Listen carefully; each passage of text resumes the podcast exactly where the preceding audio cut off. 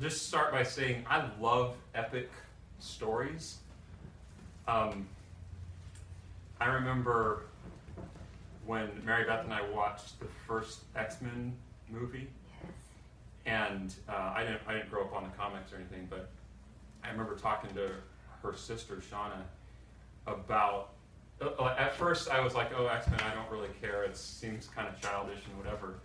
But then I remember uh, talking to her sister, who knew some more of the story and like the background and the history and oh yeah, when this one I don't remember which movie it is, but uh, Jean, whatever her name is, dies and well, she's actually she comes back later as Phoenix. So and, awesome.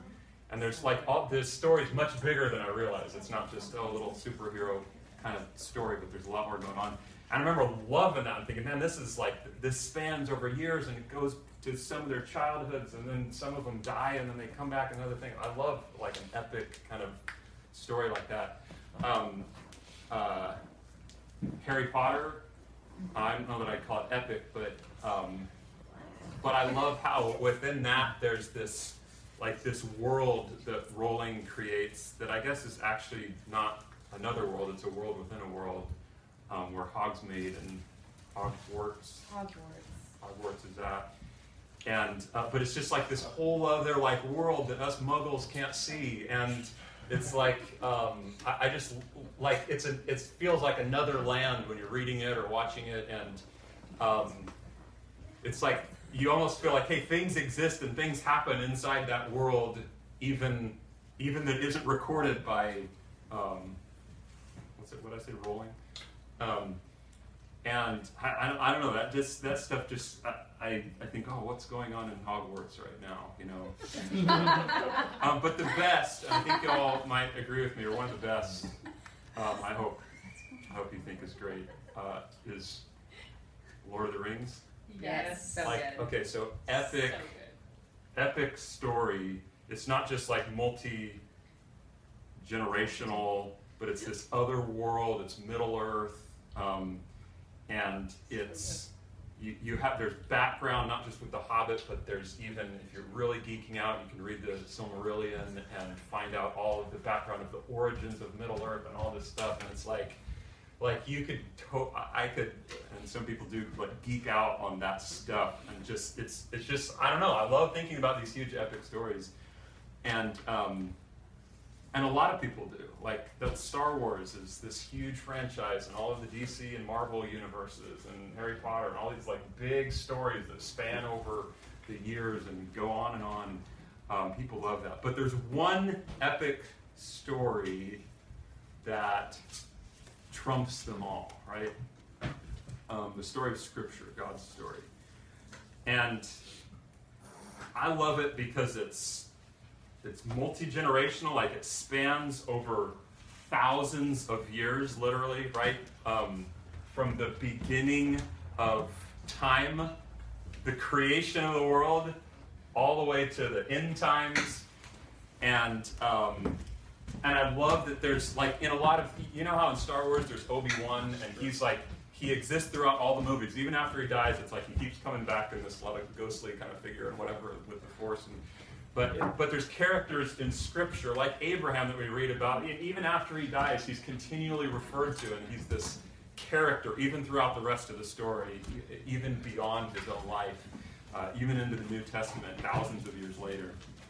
And I love how in in the Bible there's this there's a setting, there's this whole world that we can read about its origins. We can read a fantastic ending to everything, a creation of a new world. I love it because there is um, it, it took a span of 1500 years or so to, to compile everything in it. I think uh, Tolkien wrote Lord of the Rings in 12 years, or a little more than 12 years. Like this took 1500 to kind of put together everything, and has 40 whatever different authors, and they're all writing about the same story, and it has multiple genres, and some of them are writing narrative, and some of them are writing poetry, and some of them are writing um, letters, and it's all like in this one epic book, this epic story. Um, I want to tell you something that you guys know, but it makes this story superior to any other epic story, even my beloved Lord of the Rings. And I'm not a total Lord of the Rings. I'm not that much of a nerd, but I love it. Liz is just getting into the movies. Nice work. Um, superior to any other stories, for one reason, because this story is true. It actually happened, right? Um, it's not a myth. All these others are just there's created things, and all these others that I was mentioning. Um, so, like, I don't know if growing up you ever made believe that you were in the land of Narnia, and you think, oh, wouldn't it be cool if these animals could talk and stuff? Well, we like read in this book, even in the chapters that we just read, there's some talking serpent, and in a few weeks from now, we're going to read of a talking donkey, and it's like, oh, wait a second, but this is this is a, a, a story, a true story that happened, and um, I don't know if you go to Universal Studios with your cape and wand in the wizarding world of Harry Potter and pretend to do something kind of magic with your little wand and something happens kind of magical. It's like, well, wait a second. Like we have, there's supernatural that happens in this story, and there's people raised from the dead, and there's angels and demons, and there's, it's like it, everything that, that one could want in some epic story is actually happening here and actually truthful which is really amazing. So it's it's the greatest story, not only the greatest story ever told, but it's a true story that's been told. And I would love as a church to go through verse by verse all the way through the Bible and just pick, pick everything apart and just geek out on all the details and how cool everything works together and all of that. Um, but it would take, we'd have to get together every day of the week and every night for years and years and years and years to accomplish something like that. So um, just a reminder, what we're going to do each week is we're going to take this this reading section that we've just read. We finished yesterday. It was about 24 chapters, and we're going to pick a a passage within those chapters that we just read to focus on. And it's picked. I'm, I I talked to some of you, and we've said, hey, what you know, what out of all of this, of all the things that we could teach and we could learn about in the story, what what specifically might be specifically helpful to this church where we're at right now. Um, and I want to pitch that as a that's that's a reason to be here as opposed to just uh, you can take Bible survey classes and watch podcasts that will teach through the Bible, um, which would be great and valuable, and I hope that you'll do that. Um, and talk to Mary Beth about Eternity Bible College about that.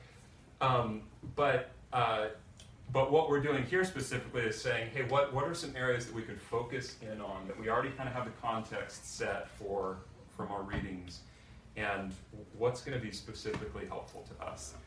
And so that's where we're going to go. Sometimes that'll be one verse out of the 20 something verse chapters. Sometimes it might be a chapter, sometimes it might be a particular like little sub story in the bigger story. Um, turn to Genesis 3:15. it's going to be like after your table of contents, just a couple pages. Genesis 3:15. Now the the Bible Project videos that we're watching does does it it touches on this verse. So I'm we're just going to spend a moment here, and then we're going to get actually into Genesis 22. Um, but I want to look at this just to start things off. Genesis chapter 3, verse 15. This is right after, like right after the decision of Adam and Eve to reject God's commands and listen to the serpent's suggestion. And God tells the serpent in verse 15, he says, I will put enmity or hostility um, between you and the woman, and between your offspring and her offspring. He shall bruise your head, and you shall bruise his heel a little bit, um, maybe you're familiar with the verse and have looked at it, or maybe you haven't, but it's a little bit kind of mysterious of a verse. Like, what, wait, what's going on here? I think the Bible Project does a pretty good job explaining it. But here we have at the very, very beginning of this huge story, there is an epic battle that is predicted or prophesied about, you could say, here at the beginning of the story, that someone from Eve's offspring will eventually be wounded by Satan, but turn around and wound Satan in return. And it says, it says, uh, you uh, will to, to the serpent, who is who is the devil, or at least the devil speaking through. You will bruise the seed of Eve's heel. He will bruise your head. The idea in that is one is a superior blow. The, the, to be struck on the heel, that's yeah, that hurts and that's that's momentary. But to strike on the head or to bruise the head, that's like a maybe a fatal shot. So, so um, some 2,000 years later, and we know the, the story, we kind of read ahead a little bit, um, if we grew up in the church anyway. Some 2,000 years later, the writer of Hebrews in Hebrews 2.14 says about Jesus, through Jesus' death, Jesus destroyed the one who has the power of death, that is, the devil. So Jesus, in, in, his death, which we know he also raised from the dead, this was the strike from the, the, the serpent or from the devil on Christ. But Jesus, through his resurrection, turns around in that and delivers the, the blow to the head of the serpent or of, of Satan. Okay, so we see kind of the fulfillment there. But this is where we first see in Scripture, I think, that in this epic story of all stories, there's going to be a hero figure, a victor figure. And the early church fathers call this verse the proto evangelium, which, um, like proto prototype, is the first of something. Evangelium is like gospel or good news. So this is the first good news. This verse. So it's the first gospel story that we see. And all we get here, though, is that there will be a, a seed of, of the woman, a person who will win a battle over that being that stirred up all of the death and separation from God and shame and pain and everything. There's a hero that is going to come in the story. And he's going to be the starring role throughout the whole story. And what I want you all to know today is that even before Jesus ever like comes onto the scene, so to speak, um, even before he's seen crystal clearly, he's pointed to time and time again, and we'll notice a lot of those as we go out through the Old Testament, and we'll, we'll miss some of them. But this is the, the true story about a hero named Jesus. We don't find that out quite yet, but who, who solves the problem of sin and death that begins here at the beginning of the book. And so I want to go to a place, and the place we'll spend most of our time is uh, Genesis 22. And this, um, this is a blatant kind of foreshadowing of Jesus that, that we read this last week, actually just yesterday, I believe. Um, and it's a beautiful story. Again, it, it, it probably to some of you is very familiar. If you were in Sunday school growing up, you remember God testing Abraham and raising up his knife to slay his son, and then God stopping him at the last moment and providing a substitute. So that's what we're going to look at today. I want to read, or have somebody read, uh, just the 14 verses, Genesis 22, 1 through 14. And I want, as, as the person's reading, I want to just ask, why would I say, or, or, how could we say that this is pointing, this story is pointing to Jesus? Um, just a quick reminder God promised to give Abraham, who's a key person in what we're about to read, he promised to give Abraham offspring, um, specifically the son Isaac. And God grants Isaac to Isaac to Abraham and Sarah at 100 years old, Abraham and 90 years old, Sarah. They finally got this, this son, this promised son. And so, so as somebody reads Genesis 22, 1 through 14, just, just answer in your mind the question, and there should be several things that we see. How does this story of Abraham and Isaac develop a grander story about Jesus? Like, how is it related? What does it tell us? What does it point towards? So, can somebody read that, the first 14 verses there? I'll read it. After these things, God tested Abraham and said to him, Abraham. And he said, Here I am. He said, Take your son, your only son Isaac, whom you love, and go to the land of Moriah and offer him there as a burnt offering on one of the mountains of which I shall tell you. So Abraham rose early in the morning, saddling his donkey, and took two of his young men with him, and his son Isaac.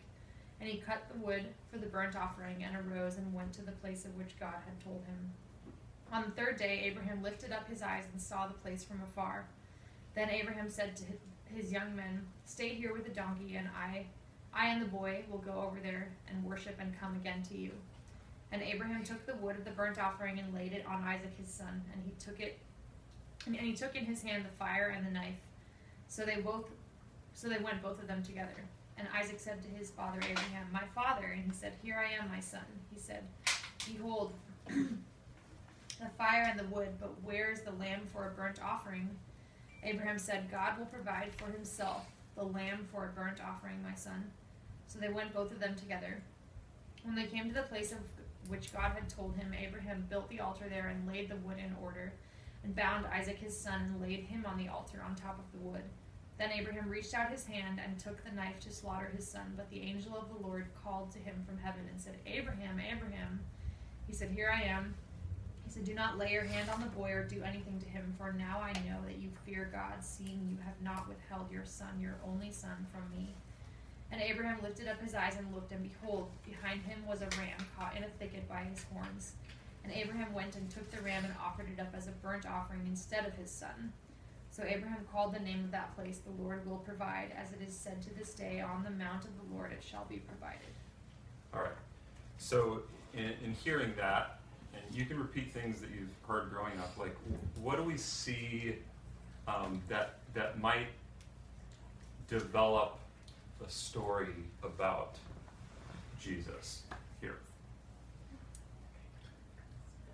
The only son being sacrificed. Okay, so there's a son, an, an only son being sacrificed. Okay, yeah, that's that sounds. I mean, we don't have to be exactly right on these, but what are you know potentially these are some things. Yeah. So what's It says like, um, the Lord will provide for himself a sacrifice. okay? Like God provided himself for himself as a sacrifice. Yeah, yeah. Okay, He puts the wood on Isaac's back, okay. Yeah, that's similar. and so- Isaac actually carries the wood up to the altar himself. Yeah. So like Jesus carrying the cross beam. So what we're saying is uh, Isaac is a type of Jesus. Christ. Or Christ, yeah. What what else do y'all see in there?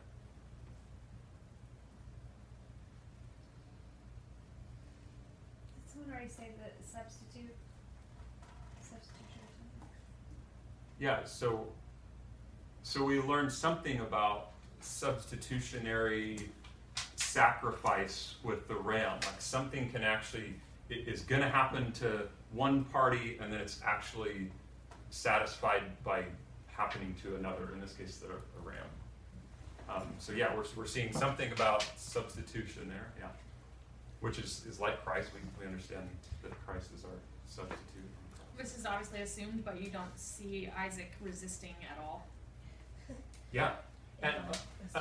And a lot of people think, um, like my best understanding as I study it is he's not like some young boy that can't stick Yeah. up for himself, but Yeah. probably twenty or thirty years old. Like he's he's he's at least a teenager, and he he could his dad's hundred years old, or, so, or 115 at this point. So yeah, he's he's obviously willingly. Yeah. Um, to some extent, I don't know what the conversation exactly looked like, but he's willingly going to his his death, which is similar also to Christ, submitting to his father's will. You could say. Mm-hmm.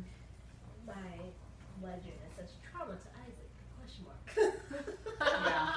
Like, yeah, so I don't know if I Because of my news. I think it's in, this is like totally random, but there's two other people that go with them, Yeah. and there's two the two thieves that are Yeah, I read that executed too. next to I- Jesus on the cross. uh-huh. Yeah, again, all of these things, it's like, who knows if it's exactly meant for that, but there's so many that are stacking up on each other. Yeah. Um, Isaac is born miraculously to a woman who is past childbearing age. Jesus is born miraculously. There's only a few times in Scripture where God actually names someone. Well, he names, he said, his name shall be Isaac, he tells uh, Abraham or Sarah. And You know, he his name will be Emmanuel or Jesus in the New Testament. Mm. They're, they, Isaac and Christ both are headed to their death on a donkey. It's another, Mm. or, or at least that's involved in the procession uh, to the death. And most likely up a hill, right? They leave behind. Yeah, I think that, I think you were that saying what what it they said? did. Yeah. What it says? That it's up on a hill. Yeah, they're, they're going likely to a very, uh, one of the higher places in the mountains of Moriah. Yeah. All right, I, that's maybe we could come up with some more obscure ones, but um, also we learn something, especially as we read maybe some parts of the New Testament that refer to this. We learn something about resurrection from the dead. Um, for example, like we're, we're fed a little bit more information in in Hebrews. Um, uh, and I think John, where um, we read that Abraham actually believed, he must have believed that God could raise Isaac from the dead because the promise of offspring is going to come through Isaac. So he's like, if I'm killing Isaac, then God must be going to be able to do something miraculous to, to raise him. And so we, we see something about the possibility of, of resurrection from the dead there, maybe not um, a whole lot beyond that, but, but Abraham rightly believed that God can raise someone from the dead to keep his promises. Um, this little sub story in the bigger story of Scripture is certainly some kind of foreshadowing of what was to come. But I want to tell you guys, it's it's more than just a foreshadowing. Like kind of like this happened like this. This is actually, I believe, uh, it's a like the story as we read it in a children's book or teach it in a Sunday school class. It's it's an incomplete story just by itself. It doesn't actually have like there's actually a loose end um, that that isn't addressed in anywhere close proximity to this. So I want you guys to look um, what I'm talking about in verses seven and eight. Um, it says Isaac said to his father Abraham, "My father," and Abraham said, "Here I am, my son." And Isaac said, "Behold the fire and the wood, but where is the lamb for a burnt offering?" Abraham said, God will provide for himself the lamb for a burnt offering, my son. So Isaac and Abraham are both kind of expecting God to provide a lamb for this burnt offering. Well, what does God provide in verse 13? Ram. He provides a ram, okay? Now, Ram lamb. I didn't. I know. So, so part of me thinks, ah, it's, it's close. You know, it's close. So just. That, and now, to be 100 percent honest, I didn't. I didn't do grow up in 4-H. Grandpa, sorry that this is my grandfather here. Um, and I, so I didn't know. I didn't know. Well, what's the difference? What's a ram? What's a lamb? And all this stuff. So I'll explain just in case you guys are as ignorant as I am. Um, there's sheep. A baby sheep is called a what? A lamb. And male sheep or lambs are called rams, and females are called what? Ewes. Ewes. Yeah. So so you can have an adult ewe, an adult ram, or you can have a ewe lamb or a ram lamb. um, and there's other terms that that uh, people use, but but I find it a bit strange that the language used here that, that it's a different word used. Like if the if the ram was what they were expecting, why wouldn't it have said, "Well, where the Lord will provide a ram"? Or if you, why is it why is it just a, well, I don't. It's not exactly maybe what they were expecting, but it's it's a it's a bit. It, it seems close, and maybe it's going to satisfy what they're expecting, but not maybe not hundred percent. Um, like why? I just want it to be the same word, so the story kind of makes sense and kind of wraps up together. Um, but I believe um, that God provided in the ram, I think this is apparent, a substitute for Isaac, but not the substitute that ultimately was is needed and, and expected even for Isaac. I think Abraham in verse 8 is somewhat speaking prophetically that one day God will provide the lamb. And I don't think it's exactly fulfilled in the ram, but it's kind of like he passes the ball 2,000 years later to another prophet, John the Baptist, who sees Jesus and he says, Ah, behold the lamb who takes away the sin of the world, the Lamb of God. And I, I, there's a couple of verses in the New Testament that are really interesting that I think kind of give some, some credence to this. Um, one, I I think that Abraham, to some extent, somehow he knew something greater was going on here, and there's hope of a future lamb. Um, there's this verse in John 8:56 where Jesus is talking to the Jews and says, "Your father Abraham rejoiced that he would see my day. He saw it and was glad." Like something about man, he, knows something. And there's there's a, another verse. Um, I forget where it is. It talks about how the gospel was preached to Abraham and anyway, there's there's something significant going on here. But but I wonder if and here's another reason I'd say maybe the ram isn't the exactly what um, the the fulfillment of the lamb that was expected in the story, because in the in the story Isaac represents Jesus. We're saying, and all of these other things, Isaac is Jesus. He carries the wood. He's with the donkey. He's the sacrifice. But and then all of a sudden it switches to we say, well, Jesus is the substitutionary ram too. So how, you know, both of those things? Um, I just wonder that if the ram doesn't better represent um, maybe the old covenant kind of sacrificial system, where there's the death of an animal that's a temporary substitution for the death of, of the one that will eventually come. Yeah, that's kind of Um, what I was thinking, especially like in just in terms of knowing the more ritualistic animal sacrifice thing. Yeah. The lamb, you offer up the one of the firstborn, and lamb is always baby, doesn't matter the gender. Yeah. But the ram, you usually don't kill the rams because you use them to reproduce. Yeah. And so this being an upgrade to that, like the normal kind of lamb, Mhm. Um, and him providing you don't really find a ram with their horns in the thicket stuck and Yeah. they're big like, Yeah. and then sacrificing you usually sacrifice the smaller things Yeah, Yeah, that's a good. That's another That was thing. like as an upgrade to, for this portion of the like sacrifice Yeah, yeah, yeah. That's that's a good point too. Even on the, if his if his horns are caught in the thicket, um, I don't know how. I, I think it's a couple years and a, a lamb starts to develop its its horns if it's the breed that will have horns. But it's like if it's caught in a thicket and that it's probably an older. I mean, it's getting up in age. It's not just a, another reason why it's not exactly maybe the lamb that they're looking for. But yeah, that's that's interesting. I I just wonder if if if, if that ram is more representative of the animal sacrifices that are going to take place until the time that the lamb the lamb of God actually comes onto the scene. Um, by the way, when we read this story, y'all, people can be really bothered by it. And there's been a lot of people throughout history who have tried to kind of doctor it up so it doesn't say so much that, like, like the whole idea of, of child sacrifice. It's like, well, that that's pagan, and that was that would be far from the Lord, and he would he would never, even if he knew what Abraham that he wasn't going to require him to do that. It, for him to even suggest that or to ask that, that's that's horrific, and we're, bo- I'm bothered by that. Idea. It's like I don't want to think of God in this way of saying, "Hey, Abraham, go ahead and and bind up your son and cut him into pieces and put him on this altar before the Lord."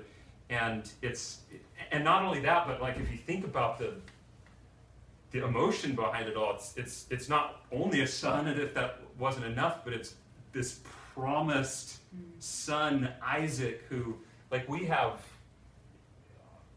you all have experienced or known people probably who have experienced infertility, right? Um, I don't know the statistics, but it seems to, I mean it's a, it's very common, uh, at least for us to experience this. And you guys know or have seen the pain of I want children, but I'm not able to have children.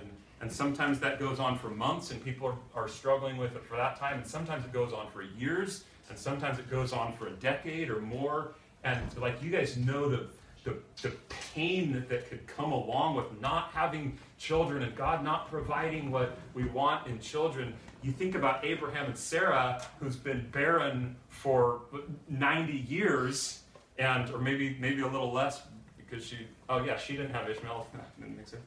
Um, but she's been they've been barren their whole lives which in their society maybe is even it's shameful and and then God finally provides he, he says I'm going to provide for you a son and he provides a son in Isaac and then they grow up with Isaac for 20 years or however long it is, and they love him, and he's he's the, their only son at that time that they, they love and they pour into. And then all of a sudden, God comes on the scene and says, Abraham, now I want you to kill your son as worship to me. And it just seems like that- that's that doesn't seem right. That seems horrifying. It's, and you think about Isaac. Like, what about Isaac, who, I don't know. He's, I'm sure he's done some things wrong in his life, but he's like he has this heart wrenching statement in verse seven. He's like, "Father, I see the fire in the wood. Where's the lamb? We know what's about to happen, or we know what Abraham's been called to do." And then, if you can just imagine, like Abraham when they get to the place of sacrifice to he, he's like okay isaac give me your hands and he's you know starts binding him. It i mean it's like wait a second what? He's got to be isaac's thinking "Th- this is this can't be how this is going to go down. Um, what god asks abraham and isaac to go through I think should strike us as horrifying and disturbing. And it's true. Like remember, this is these are stories that actually went down. Like these are real people that that this went down with.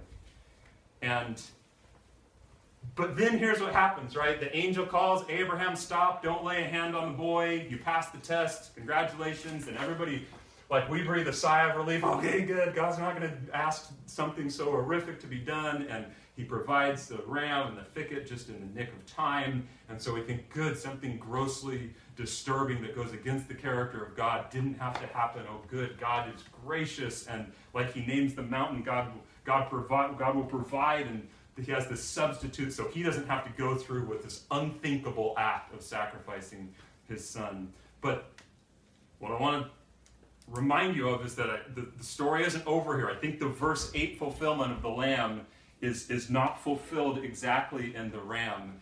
Um, another reason I think that is what's Abraham called the name of the place in verse 14? He says, The Lord will provide. This is after the ram has been provided. He says, The Lord will provide. That's what this place is going to be called. Not the Lord has provided now, but the Lord will yet provide. So I'll say it again this isn't just a foreshadowing.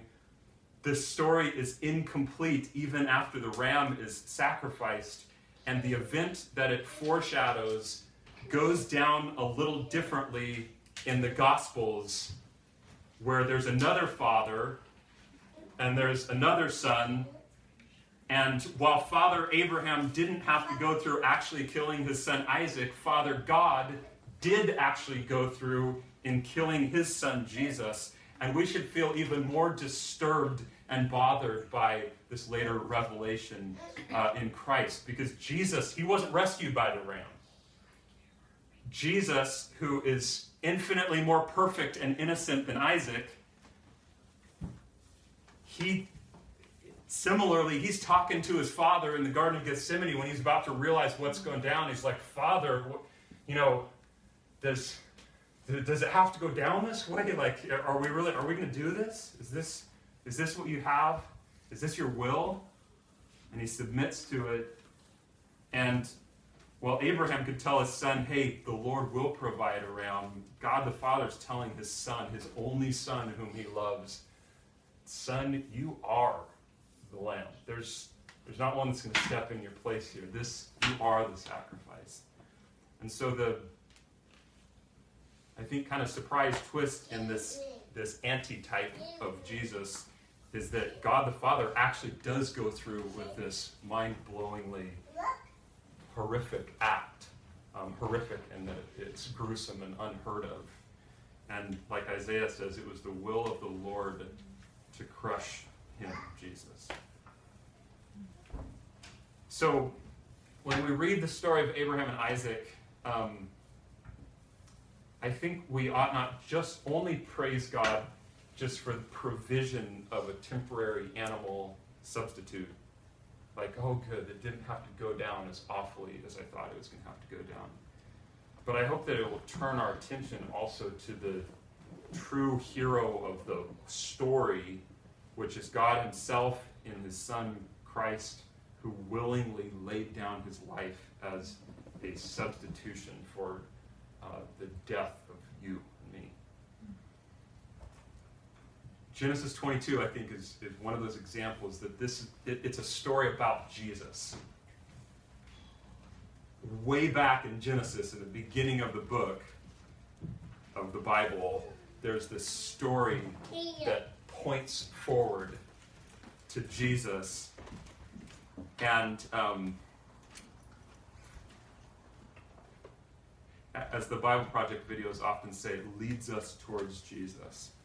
Um, and there's many other things that are going on in the story. Um, but this, this is a story about Jesus, even way back from the beginning. Um, in Galatians, Paul says the promises were made to Abraham and to his offspring. We've read that a lot. It's offspring, offspring. And then Paul says it does not say unto offsprings, referring to many, but referring to one, and to your offspring. Paul says, who is Christ. Those those refer references to the offspring. He says those are actually referring to Christ. Jesus even says of himself in John five he says it's the Old Testament scriptures that, that bear witness about me. That's what this story is, is talking about, is me. And um, just a couple more things to throw into the mix. Um, I, again, I don't know that we can assume all of these details into the, the type of Isaac, but um, I don't know if y'all noticed, but after the sacrifice or, or after the story goes down, um, we only read of Abraham returning uh, back down to the servants or back down the mountain. Um, we would expect to see Abraham and Isaac do, but it just says something about Abraham. Um, and I want, like we also read the New Testament that, that Isaac had a type of resurrection, it said. It, it was, it was um, I forget exactly how it says it, but it refers to what Isaac went through. It was like resurrection, the substitute that took place for him. And what happens after Jesus is resurrected and ascends into heaven, but he kind of he's off the scene now for a while. And the next time that we see Isaac in the story is a couple chapters later, the end of chapter 24, when he's receiving his bride, Rebecca. Mm-hmm. And I just wonder, is that supposed to, is that like Christ after his resurrection and ascension? He doesn't come on the scene again until he's receiving his bride, the church. It's the next mm-hmm. time we're going to see him in the story here. These aren't like, I don't think these are random stories that are just kind of this neat little, oh, here's the Abraham and Isaac story, and that just kind of wraps up and everything solves there. I think there's much more that it's pointing to. Even, I think it's interesting that the location that's mentioned of this sacrifice is somewhere near the mountains of Moriah. The only other time Moriah is mentioned in Scripture, Mount Moriah, is in Second Chronicles 3 1. We find out that Solomon builds the temple of the Lord in Jerusalem on Mount Moriah. And Jesus was crucified somewhere very near to that location. If not, I wonder if the same location, but somewhere very near to that, to what went down in Genesis 22. So even here, like in the beginning of the whole Bible, this is a story, and these are stories that are pointing towards something greater, towards this eventual hero that's going to come in Jesus.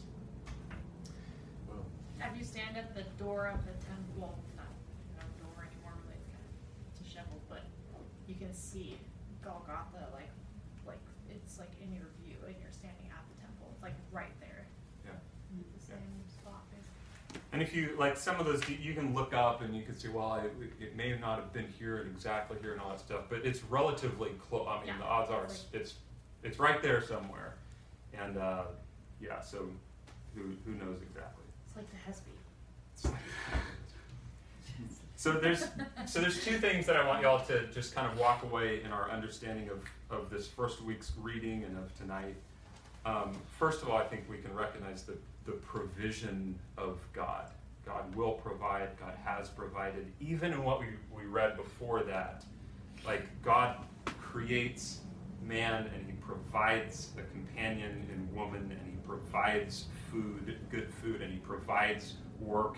And then immediately after Adam and Eve decide to do their own thing, God provides for them coverings for themselves, and He provides for them this, this promise of what we looked at earlier, chapter 3, verse 15, of this, this one that's to come, that's to be victorious over the serpent.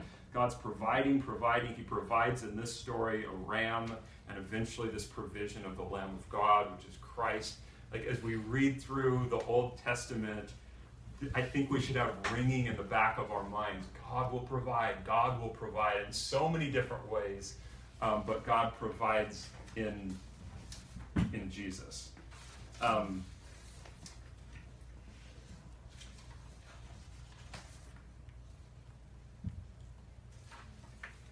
the last thing I want to um, point out is just one more thing that I think makes this story, this epic story called the Bible, the most extraordinary story.